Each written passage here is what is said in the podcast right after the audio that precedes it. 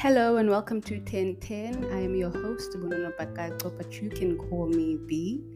Speaking your mind or voicing your opinions or feelings and standing by them can sometimes be a little challenging, especially when you come across overpowering people and people who are so set on their ways that they don't care what the next person has to say so long as they get their point across. To them, it's either their way or the highway. This can cause you to just step back because maybe you are just not a confrontational person or you just don't like conflict. But at what cost?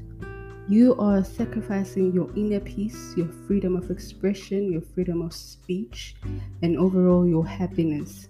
You are belittling yourself, your opinions, and your feelings.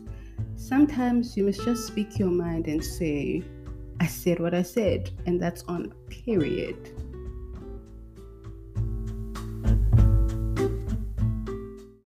I could sit here and tell you to speak your mind. I could tell you it's okay to speak your mind. But in all honesty, there are certain factors that contribute to you being able to speak your mind. In you actually believing it's not only okay, but it's safe to speak your mind. And one of those factors that we definitely cannot overlook, it's probably one of the most important, that is, were you encouraged to speak your mind or voice your opinions on certain things as a child? It all goes back to your upbringing.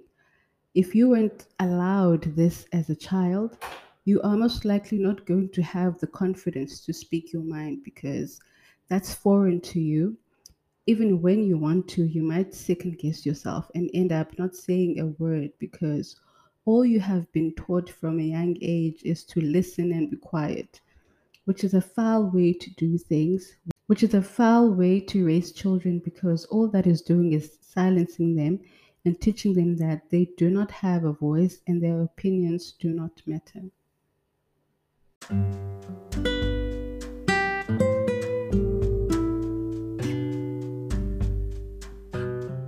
All, I just want to encourage you to do better for your inner child.